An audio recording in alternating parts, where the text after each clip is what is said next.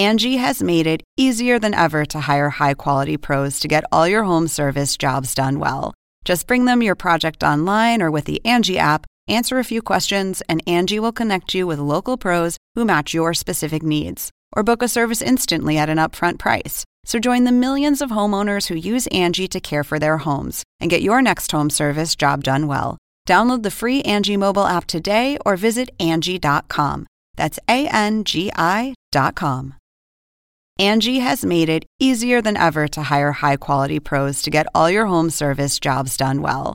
Just bring them your project online or with the Angie app, answer a few questions, and Angie will connect you with local pros who match your specific needs. Or book a service instantly at an upfront price. So join the millions of homeowners who use Angie to care for their homes and get your next home service job done well. Download the free Angie mobile app today or visit Angie.com. That's A N G I.com. Listeners, I know that when you look at me, there's so much that you just don't see because this is a podcast and podcasts are not visual mediums. But if you would only take the time, I know in my heart you will find an amazing episode of the HBO Max Movie Club. Hi, this is Matt Rogers. And if you don't know, now you know, those words I just spoke at top of ep, which we call the beginning of the episode, that's an industry term, top of ep. Those were from an iconic song called Run to You. You can find that song Run to You sung by the iconic one and only Whitney Houston on the Bodyguard soundtrack. Now, I bring up the Bodyguard soundtrack for a very specific reason because today on the HBO Max Movie Club, we'll be talking about 1992's smash hit, nay, cultural phenomenon, The Bodyguard, starring Kevin Costner and the late, great icon herself, Whitney Houston. And I mean, it's not every day on the HBO Max Movie Club we actually talk about a legit, bona fide, worldwide media sensation. I mean, this stopped time. Truly, let's look at some of these metrics. It was released on November 25th, 1992. Its 30th anniversary was three days ago last Friday. So, congrats. And this was, like I said, a huge, huge movie directed by Mick Jackson, written by Lawrence Kasdan. Fun fact one of the co writers of Empire Strikes Back. Let that run through your head. This movie was made for 25 million bucks and worldwide grossed 411 million dollars, which is a surplus to say the least. This was the second highest grossing film of 1992 behind maybe you've heard of it Aladdin. And at the time of its release, it was the 10th highest grossing film of all time.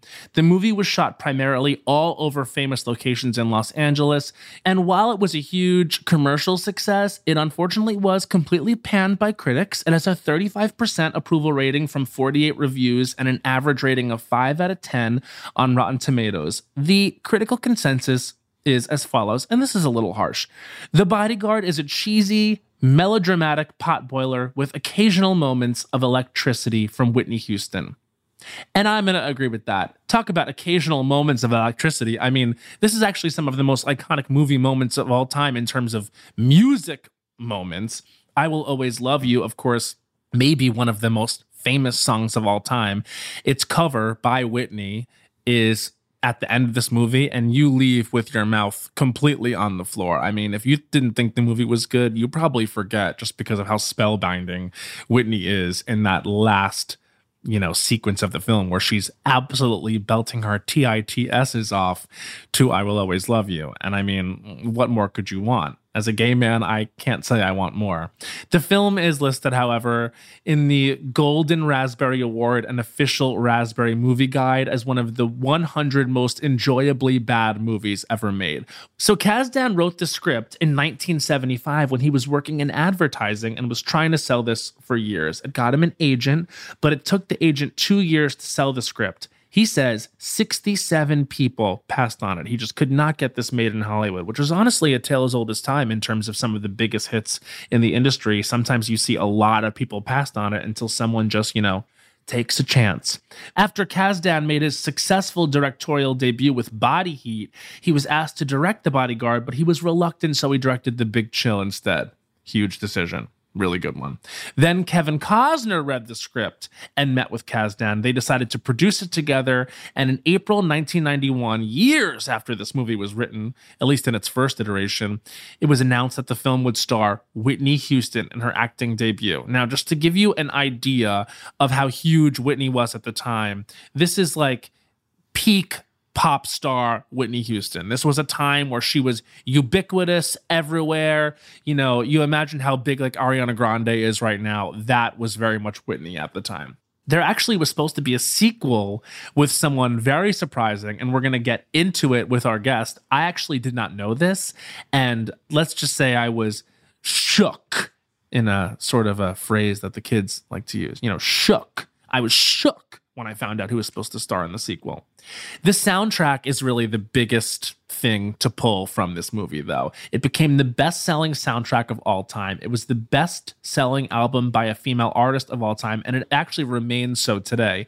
There's a little bit of dispute about this because Shania Twain's Come On Over also gets this title, but in terms of you know, I mean, you can't deny that The Bodyguard is a Whitney album. And I think people have a rub here because there's other people on the album. Like there's songs on the Bodyguard soundtrack that are not Whitney. But I don't think anyone was buying the Bodyguard album for like Michelle Visage on track nine. And that's no shade to Michelle Visage on track nine which is a fact she loves to bring up on Drag Race, but I just feel like people were buying the album for Whitney. And that's an opinion I will always hold. It was certified diamond in the US, which means it had sales of at least 10 million. And it actually, you know, achieved that feat many, many times over because worldwide the sales are over 45 million copies. Truly, if you go to your parents' house, you know, they probably have the album in some form. It's just one of those ubiquitous musical moments. Houston's cover of I Will Always Love You itself sold 20 million worldwide. It is the best selling physical single by a female artist of all time.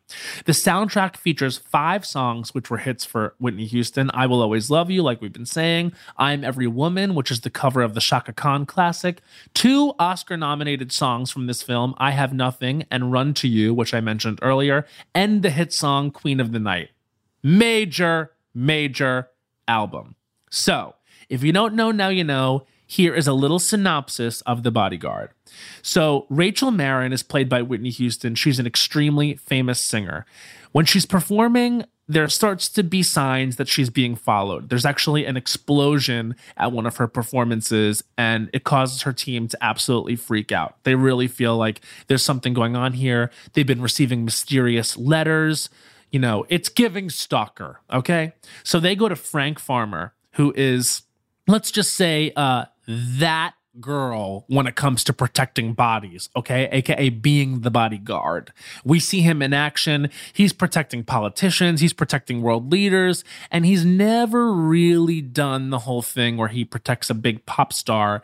And we sort of get from the top that he gets very involved with the people that he protects. So, you know, when they meet and they have a little instant chemistry, he's immediately suspicious of himself. He's like, Can I do this? Can I do this without getting emotionally involved? Spoiler alert no, baby. They just can't.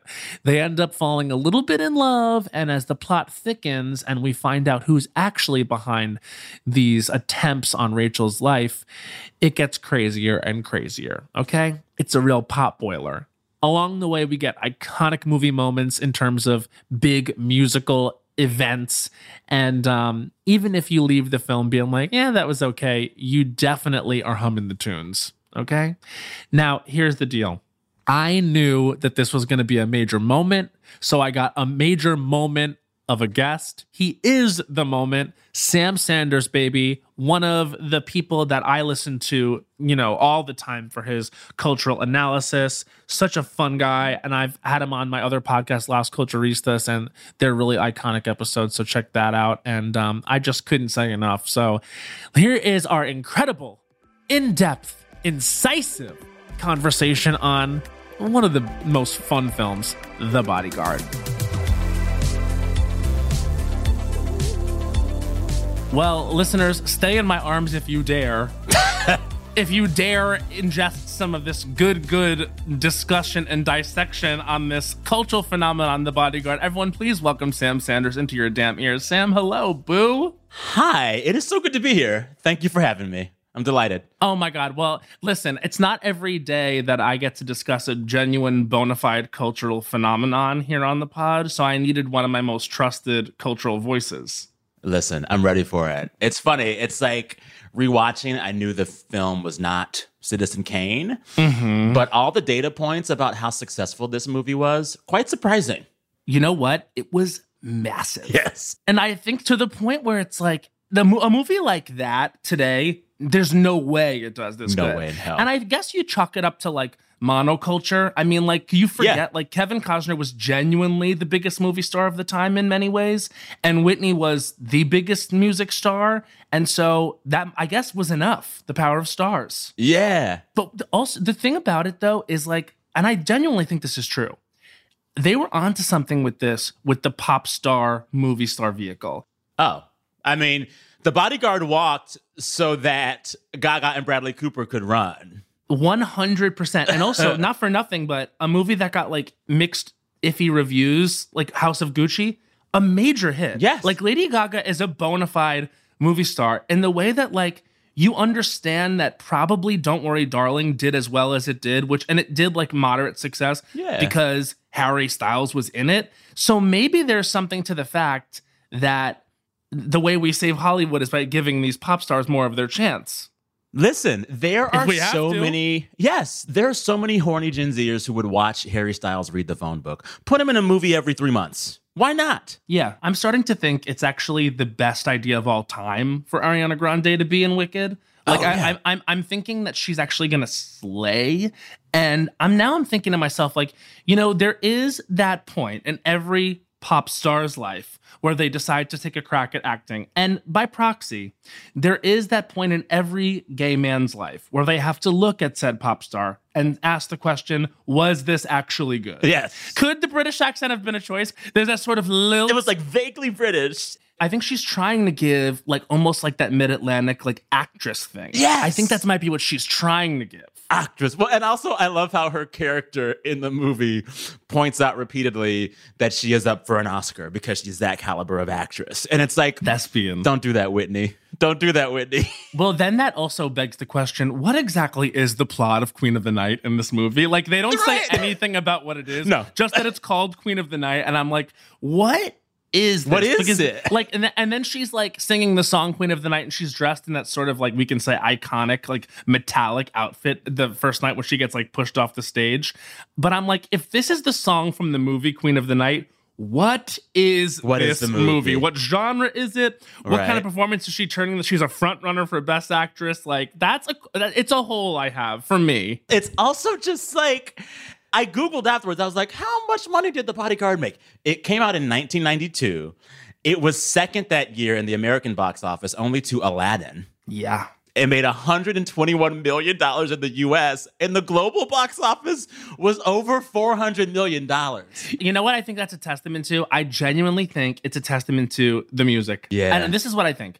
You leave the movie with the I will always love you moment, which is just such a stunning musical performance. I mean, it's such a great final sequence in a movie that like really could have earned it with like maybe two or three more screenplay passes and some cuts, doll. Yeah. But like, so we need some cuts. Yes. It's two hours long, by the way. It's two hours long. Come on. my girl should be an hour 30 and i really think there's like there's things we could have cut like i almost think we don't need as much of like the smarmy manager No. and this is my note for every movie like star is born included which i've talked about on this podcast we have to cut that british manager if there's a british manager this is a rule of culture if there's a british Yes, manager in your movie yes. cut him Yes. Also, the sister plot line, I was very much like, I get why they did it. Also, why was she biracial and Whitney was not? Explain that. that to me is giving casting issues in hollywood Yes. in a way Yeah. where we could dive in but there's just more fun topics Yeah. But Yeah. basically, what I liked about that was I was like, okay, this to me, screenplay wise, script writing wise, makes sense because how has this person had such access? Now we understand Yes. it's because the sister is feeding. And I would say that it did surprise me. Like at least as a young viewer, that the sister was involved. I wasn't catching on that subtext as much. I thought maybe, oh, she's just unhappy the whole time. Little Yeah. did I know. It was Uh-huh. very much a I'm gonna kill you, bitch um, vibe. After we sing Jesus Loves Me together. Yeah. it was so weird. Okay, actually, I fucks with that scene though because that actually says a lot more than I think the movie pretends like they need to lay it on thicker than they do. In that one scene, you get it. Yeah. Here comes this woman singing with this lovely voice, and then Whitney comes in, and not only is she better, but she's also adding melisma. Yeah. For the Bible. I was like, Yes. you better shut up. Yeah. You're like, your sister was just trying to have a quiet moment to herself in the snow, and you had You're like, I would kill Whitney too. I would kill Whitney too. How She's dare got- you? She's got to She's got to go go. at that point. But I'm telling you that when she is singing, though, Oh, and come this is why I think it was such a huge hit, is because I th- honestly think against all odds they did have like a degree of chemistry. I do think that they did. And then at the end of the movie, when she's singing that song, "I Will Always Love You," you know it's an iconic moment in movies. Like, Yes. and it's one of those rare iconic moments in movies in a probably a mediocre film. That's being kind, Mhm. but it is such a- an unforgettable moment. Yes. It was amazing. When I got to it last night, I knew that they were going to do I Will Always Love You at the end, but I had forgotten that they had the whole turn the plane around and then she runs off the plane in the scarf into his arms in the chorus of I Will Always Love You. It's a moment. And when I saw it start to happen, my body remembered Yes. and I said, oh, It's happening. It's happening. it's happening. It's one of those things. It really is. It's powerful. Which, by the way, whenever you picture it in your mind's eye later, Yeah. it's always like more of a run. It's, It's like a really mile. pretty. It's it's like a pretty wimpy twelve Yes. step run to Kevin Yes. Costner. Like like gay gay men describing it after the fact. Oh my god! And then she sprints the four hundred yards down Yeah. the runway, and the plane's in the back, and her, her bonnet is so iconic. It's like. Diva, it's five seconds. Literally. her, her arms sort of flipped at her side, like she very weakly, and then they give that long kiss where their mouths are like open the entire time and they're sort of just moving their heads. It's like not a good kiss. It's not. I think it was the scarf that really just, you're like, oh, yeah, this is serious. The scarf was iconography. It was Yeah. iconography, and that this movie does do iconography well. You got to give it that. Oh, it gives you visuals. Well, there are moments in the movie where you see her in a shot and you're like, oh, I've seen that still image of Whitney Houston for 20 years. Mm-hmm. I've seen the, the image from that movie. I've just seen her for 20 years doing that. That is what keeps me watching because it's a movie I've seen probably five or six times. Yeah. And every time I'm always like, you know what this movie actually reminds me of, which is another pop star movie? Obsessed. So I always act like obsessed with Beyonce and iconic Ali Larter, you know, Idris Elba, early, early Yes. Idris. yeah. Like, and you always think it's gonna be a more fun watch than it is. And then you're sitting there like, girl, we need to get to this fight. like, let's go. Yeah. And then the last like 15 minutes with Beyonce and Ali Larter fighting hand to hand combat is again a genuine iconic movie It moment makes it that all makes worth it it. worth it. And then Yes. you leave the movie saying, I will definitely see this Yeah, again. I'll see it and again. The vicious see it again. cycle repeats. yes. I will say, whenever I see that movie, I want to Yeah. follow it up with J-Lo's Enough. Which actually gives. Yes. It's actually good. I just watched her Netflix doc um halftime and it talks Oh. about like how Jennifer Lopez is like an actually underrated actress and how she started out like with critical acclaim and then sort of peeled off to become you know really like the Latina rom-com queen because she made like a like a specific decision to do that Yeah. because she she knew she had an opportunity to be a huge box office household name that like she had never seen growing up. So she specifically peeled off from like those types of like, you know, highbrow prestige films she was doing to do that. Well, like Out of Sight, that Soderbergh film Yes. was great. And Selena, I mean, that's that's a piece of art. She was up for a Golden Globe for Selena. Yeah. Yeah. Mm-hmm. So with her, it's like she peels off and like does this more populist like movie thing, whereas Whitney, I guess like biggest star in the world at the time, does the bodyguard and like I guess who can tell her it wasn't a success? I mean, it fucking succeeded. The best selling album from a female artist of all time. Mm-hmm. It sold like 17 million copies just in the US. Yeah. I Will Always Love You was number one for months. it's, it's undeniable. Yeah. She had so many songs do well on that album. Mm-hmm. By the end of the album's run, they would release singles, but no one would buy the singles, even though it was all over radio because everyone already had the album. Right. You know, it's like they release Queen of the Night, and it's like we don't even need to release it. No. everyone has this album. Just put it on the radio. Just put it on the radio. It's in households. I mean, that is so true. This comes at a time when like the album was like a ubiquitous thing in mm-hmm. culture because it's not just I will always love you. I mean, I would actually argue some days when I wake up and open my gay eyes and ears, I mm-hmm. actually prefer I have nothing. oh, I have nothing is a more complex song.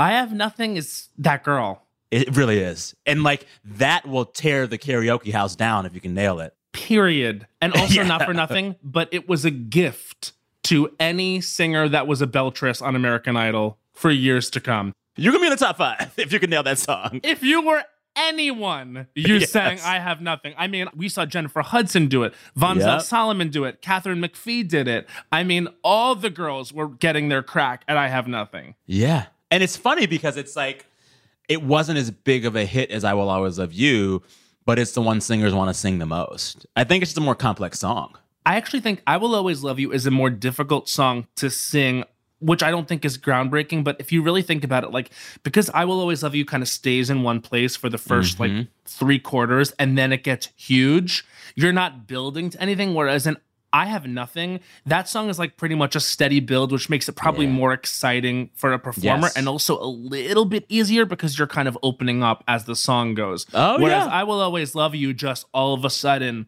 asks you Go. to sl- to pop up into Yeah. your like That's hard. it's really hard and just like Yeah. in terms of vocal dexterity like that is the moment but then there's run to you yeah. which Mm-hmm. Those runs in the chorus are not a joke They're not. And I remember for a while, all the girly figure skaters were skating mm-hmm. to run to you. i know Yes. yeah, oh, oh my god was- I, can, yes. I, I, I already can see like in the arm choreography yes. Yes. Oh, Whitney. but also how dare they skate to a song called run to you see i have a logic bump. see, yeah, see, not right. Not right. I have a major logic bump already. But I mean, also, like we said, the movie does like production value, iconography. It also gives the ultimate gay set piece for a final scene, which is the Oscars. Yes. And here's my beef with that Oscar scene, though. Mm-hmm. You know how they have them walk down those stairs? Never. Never in live television. No. She's in heels walking downstairs with no guardrail. I can't. They would never book that. if she's the front runner for the best actress Oscar, she steps she away from the stage. She's in the back. yes. Yes. It was so weird. I don't like that. I was like, they're not making my girl walk all the way up there. I understand we need to build suspense, but this is not logical. Yeah. My girl, I mean, when Jessica Chastain won the Oscar last year, she was in front of the stage. Yeah. Also, spoiler alert mm-hmm. the would be killer poses as a cameraman. Even in the 90s, he couldn't have pulled that off. I really don't think. I mean, this is giving pre 9 11 in terms of security. Yeah. you know, that's a really interesting point. It's like, logically, like, because the camera is a gun, which, by the way, metaphor. Uh, Yeah. I guess if you pack that up together, like no one's looking, but wow, the security was lacking. Yeah, very much so. Well, because then it's like there's one part where they all have to show wristbands to get to the back and they're scanned. Was that at that scene or at the club scene? Oh my god. Well, watch the club have better security than the Oscars. Like, But like at this moment in American history, yeah, they did have wristband scanning technology. yeah, If that exists, yeah. the Oscars are doing that or more. You cannot convince me that a sniper got to the backstage of the Oscars with a camera gun. No, I'm sorry. it's just not happening. Here's my thing though, watching it and watching the kind of lack of chemistry between her and Kevin Costner. Okay, so you think there's a lack? I think there's a lack, and it makes me think that, oh, she's a lesbian. Ooh. I wish she could have had a bodyguard with a woman bodyguard. And it like all it makes me think of when I watch them doing whatever they're doing mm-hmm. is how she was never allowed to truly be happy with a woman. And that breaks my heart. Wow. Okay, so the sort of you know conversation around Whitney at large loomed into your brain when you were watching this. I guess it has to. Yeah. And then it's like she's she's doing this thing where like she is performing a certain kind of chemistry, like a razzmatazz chemistry, Mm-hmm. but it is so devoid of real connection. You know, when you're into someone, you do things without even knowing it. Mhm. Like you'll show your neck off a little more. you'll lean in, mm-hmm. your voice will drop a little bit. Like there's that physical thing that happens when you're into somebody. Mm-hmm. She does none of that, but still does I'm attracted to you. So instead of the like, mm-hmm. oh, I think I'm kind of into you, she does, do you want to fuck me? And you're like, it's like, it's just, it's weird. Sex does come very quickly, it seems. Oh, they fuck right away, but she goes Yeah. into bed with him after doing this like weird performance of chemistry that isn't actually chemistry. Mm-hmm. I get you. It's like she read the note that said, act like you like him, mm-hmm. but she was doing the act like you like him of a person who actually doesn't like him. I get it. You know, there's some movies where you could see the leads actually wanting to fuck. Oh, I mean, you ever seen Mr. and Mrs. Smith? They were fucking. They were fucking. I mean, it's, but it's funny that I know things are difficult for them now. But I remember, like at the time, going to see that movie and being like, honestly, I get it. Jennifer Aniston will be fine. I know that. I know she doesn't have this with him. yes, and like you could see the sparks and you could Yeah. feel the sparks, and their bodies were giving off fire. Mm-hmm. And there was never that fire between the two of them, even though I think Kevin Costner's a good actor. And even though Whitney was trying something, she was Yeah. trying something. I just think like it's funny because you look forward in her career. She's a little better in The Preacher's Wife, but she's actually, by the time she gets Waiting to Exhale, she's good. She gets better each movie. Preacher's Wife, she's doing well. Yeah. Waiting to Exhale, I'm like, you're funny. You're good. I like this. It's okay. Yeah. But I just feel like someone like her, we have no idea what kind of unleashed performer or actress she could have been if she was allowed to live her full life. You know, that's actually really interesting you say that because there is something about acting that I think for a lot of singers, if they would get out of their own way, they mm-hmm. actually, it could actually could be quite easy for them because they know what it is to inhabit, especially someone like Whitney mm-hmm. who really knows and, and is able to literally vocally inhabit any character or range in her music and every type of emotion. Yeah. And then you get the sense that they're, like I said, like the fence thing with Jennifer. Oh, yeah. That there's some sort Some of block. block.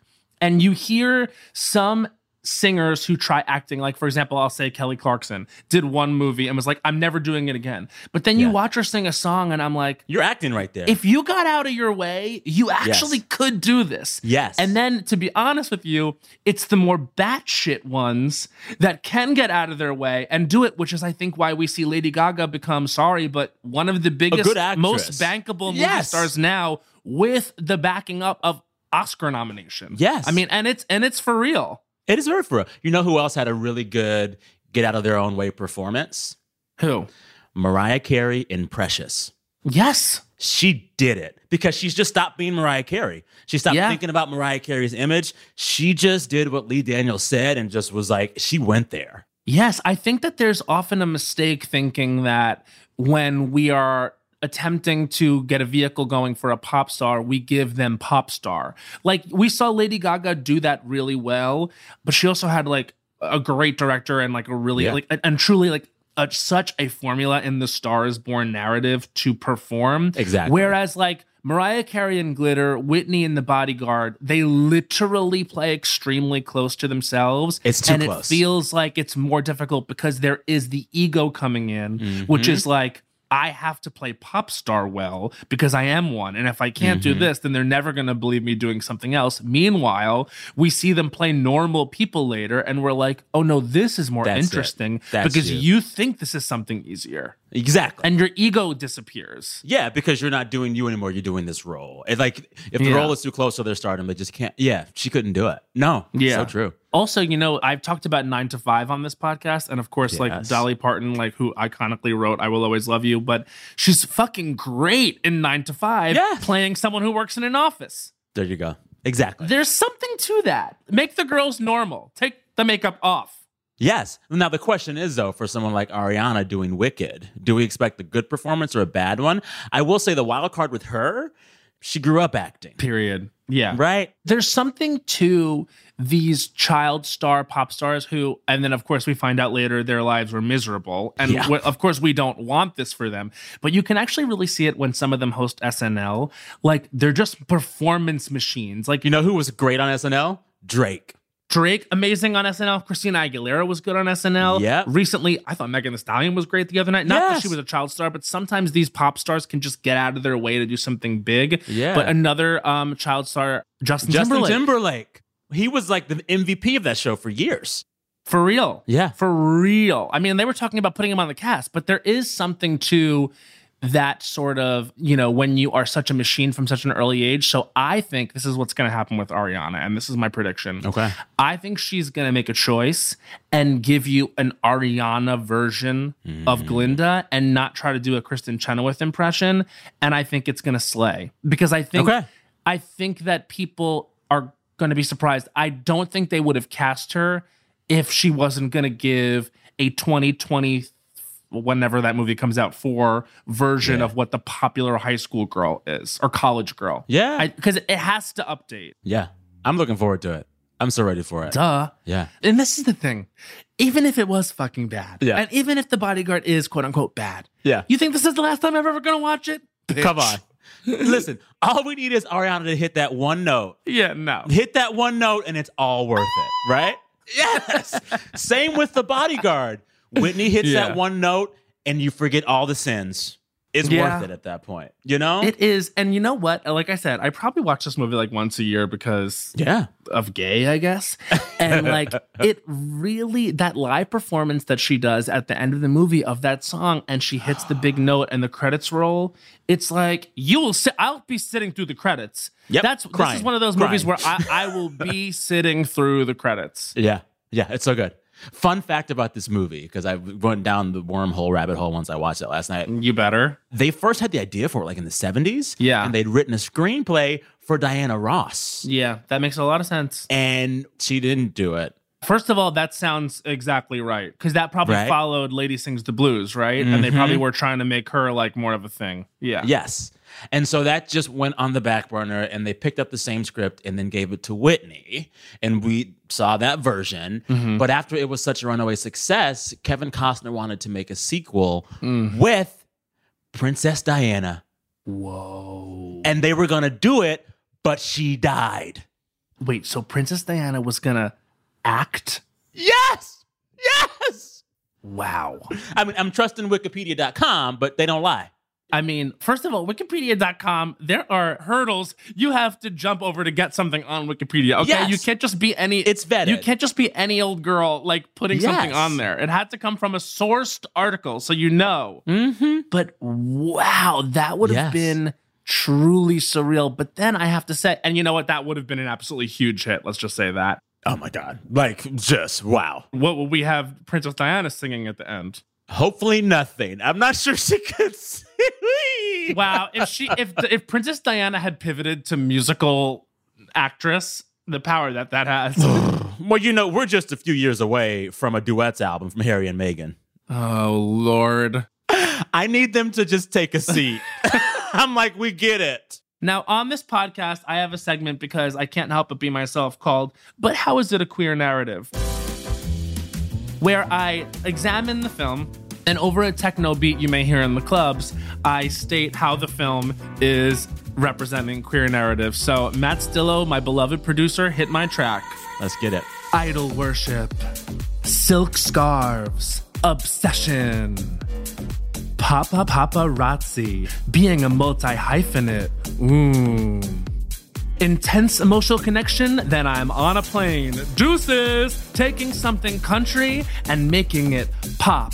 The Oscars! It's Hollywood's biggest night, and Best Actress this year, it's really a bloodbath. Queens, more specifically, Queens of the Night. I'm jealous of my sister. She has to die.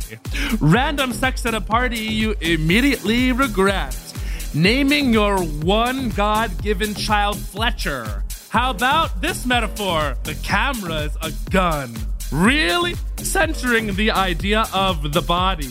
Ill advised sexual relationship to begin with. Okay, thank you so much. Wow, that was that was how this movie is a Yes. vast, intense Yes. queer narrative. That worked for me. Listen, do we have anything to add? Did I miss anything? Please let me know. Uh, how else is this film a queer narrative? It is a queer narrative because we find out 20 years later that, that the romantic lead was queer. It's queer because Whitney was queer. We love it's you. It's queer because Whitney was queer. And you know what? Here's the truth. Here's the real God's honest truth. Yeah. Even if Whitney was not a lesbian, and that was like the fixation, right? It was like Yes. it was like around like the aughts when this started to become like a widespread rumor because I believe it was like sort of an under the table rumor throughout the Yeah. 90s. But then when we get into the aughts and we're sort of in that era of like Perez Hilton esque, like pointing fingers about who's gay and who's a lesbian, Mm-hmm. I think like she couldn't actually admit to that for so many reasons, but also she probably was just queer. She probably did just exist in the middle. It's giving intense and also it's it's giving it's, it's giving fun, it's giving romantic, it's giving sensual, it's giving intense, it's giving unforgettable. There we And go. honestly, who doesn't want that? And you know who else gives that energy in the interviews I've seen? Ms. Robyn. there you go. Whitney knows how to pick them. Whitney knows how to pick them. Ms. Robyn is giving top. yes. Whitney was like, I'm getting it from someplace no matter where Come it is. on. But I think honestly, like in this day and age, it would have been easier for her and probably even embraced duh for her to come out as like a queer woman. And then who Oh, knows? yeah. Maybe we do get a more dropped in the bodyguard performance. Then we can get the sequel. Come on. I want the Bodyguard sequel, uh, Lord willing, if Whitney were still here. Mm-hmm. The sequel is she's an aging diva trying to mount a comeback. Yeah. But as part of her comeback, she's going to finally tell the world that she's queer. Yeah. And what better way than falling in love with your butch woman bodyguard? Played by Dana Owens. Ah! Yes, ma'am. And yes, I did just say that on the HBO Max Movie Club. Write this screenplay. I want it. I mean, speaking of, like, you know, there's been rumors of a reboot of this. In fact, pretty solid rumors about a Rihanna reboot were, was coming out. Now, here's the thing Rihanna, oh. here's what I'll say. I watched Battleship. Okay. You and unfortunately millions of others. talk about talk about a hit. Battleship Yeah. popped off. But like if she's gonna have priorities, it's gotta be, you know, her billion dollar beauty line and, and the clothes and everything like that. And then music. Well, let's get the Super Bowl together. Yeah. And then to hear there was rumors of a bodyguard reboot, I'm like, I don't know that this needs to be the top of Rihanna's list. No. Also, you're gonna have to. She she can't do "I Will Always Love You" again. Can't do that. You cannot ask Grounded to do that. She'll be dragged for even trying. No. So you have to give her a new power ballad that can stand as tall as that one. That's hard to do. And then you've got to sing it as strongly as Whitney sung "I Will Always Love You." Yeah. It's an impossible feat. If I were redoing The Bodyguard, I would only do it with a belter. And who is that? I mean, here's what I'll say. Let's see how Wicked goes. Let's have that conversation. Let's talk about Ariana after Oh, not for nothing. not for nothing, and then maybe also something a little bit more funny, and then like Donald Glover. Oh, yeah. You know what I mean? Like something a little bit more comedic, like a more comedic reboot of The Bodyguard with Donald Glover and Ariana Grande. I think would would pop off. I would like that. I will say I cannot watch her in that kind of movie for two hours with the same high pony. I'm gonna need some different hairstyles. We're gonna need wigs. We're gonna need wigs. Yeah, I mean, we're gonna need some sort of update Mm-hmm. of the aesthetic. This is what I will say. I don't think we're gonna get the ponytail in her movie roles. She can't do it because it makes you just think of the pop. You know? Well, that's like a bridge too far in terms of like we can't fully commit to like with any of these pop You're stars that act Whitney. like you're watching Whitney in the bodyguard, you're aware that it's Whitney the whole time. You know what I mean? Like it and that's fine. Try to But- disappear a little bit. but bit. at least like Whitney is giving you shades of another person. Whereas like if Ariana's gonna come out in the ponytail, then then it's Ariana. It's Ariana. Ariana, call us. Yeah, call us. Well, damn, this has been a comprehensive, truly like this is canon. This this is the canonical only review of the bodyguard I loved it. with no one I trust more in this world. Oh Sam, thank you so much for being on the pod. This was so so much fun. Anytime you need me for anything, let me know. I'm such a fan. I really am such a fan. I mean, likewise, that likewise, and look at that. I mean, We'll do it again sometime. it's the chemistry the bodyguard was missing. They could never. they could never. Okay. I love it. Thank you, Bill. Thank you so much. All right, that's it for this episode. Come back in two weeks for our season finale, a special episode on all things Batman with the one, the only Danny Pellegrino. Saved by kitty litter. oh, bastard. If you haven't already subscribed, rated, or reviewed HBO Max Movie Club, please do so on the iHeartRadio app, HBO Max, Apple Podcasts, or wherever you might get your podcasts. Thanks for joining the HBO Max Movie Club. The movies we talked about today are currently available on HBO Max. Check the show notes for exact streaming dates. HBO Max Movie Club is a production of HBO Max and iHeartRadio, hosted by me, Matt Rogers. Our executive producer is Matt Stillo. Our producer is Sierra Kaiser, and today's episode was written and researched by Kate Voss. Thanks, everybody.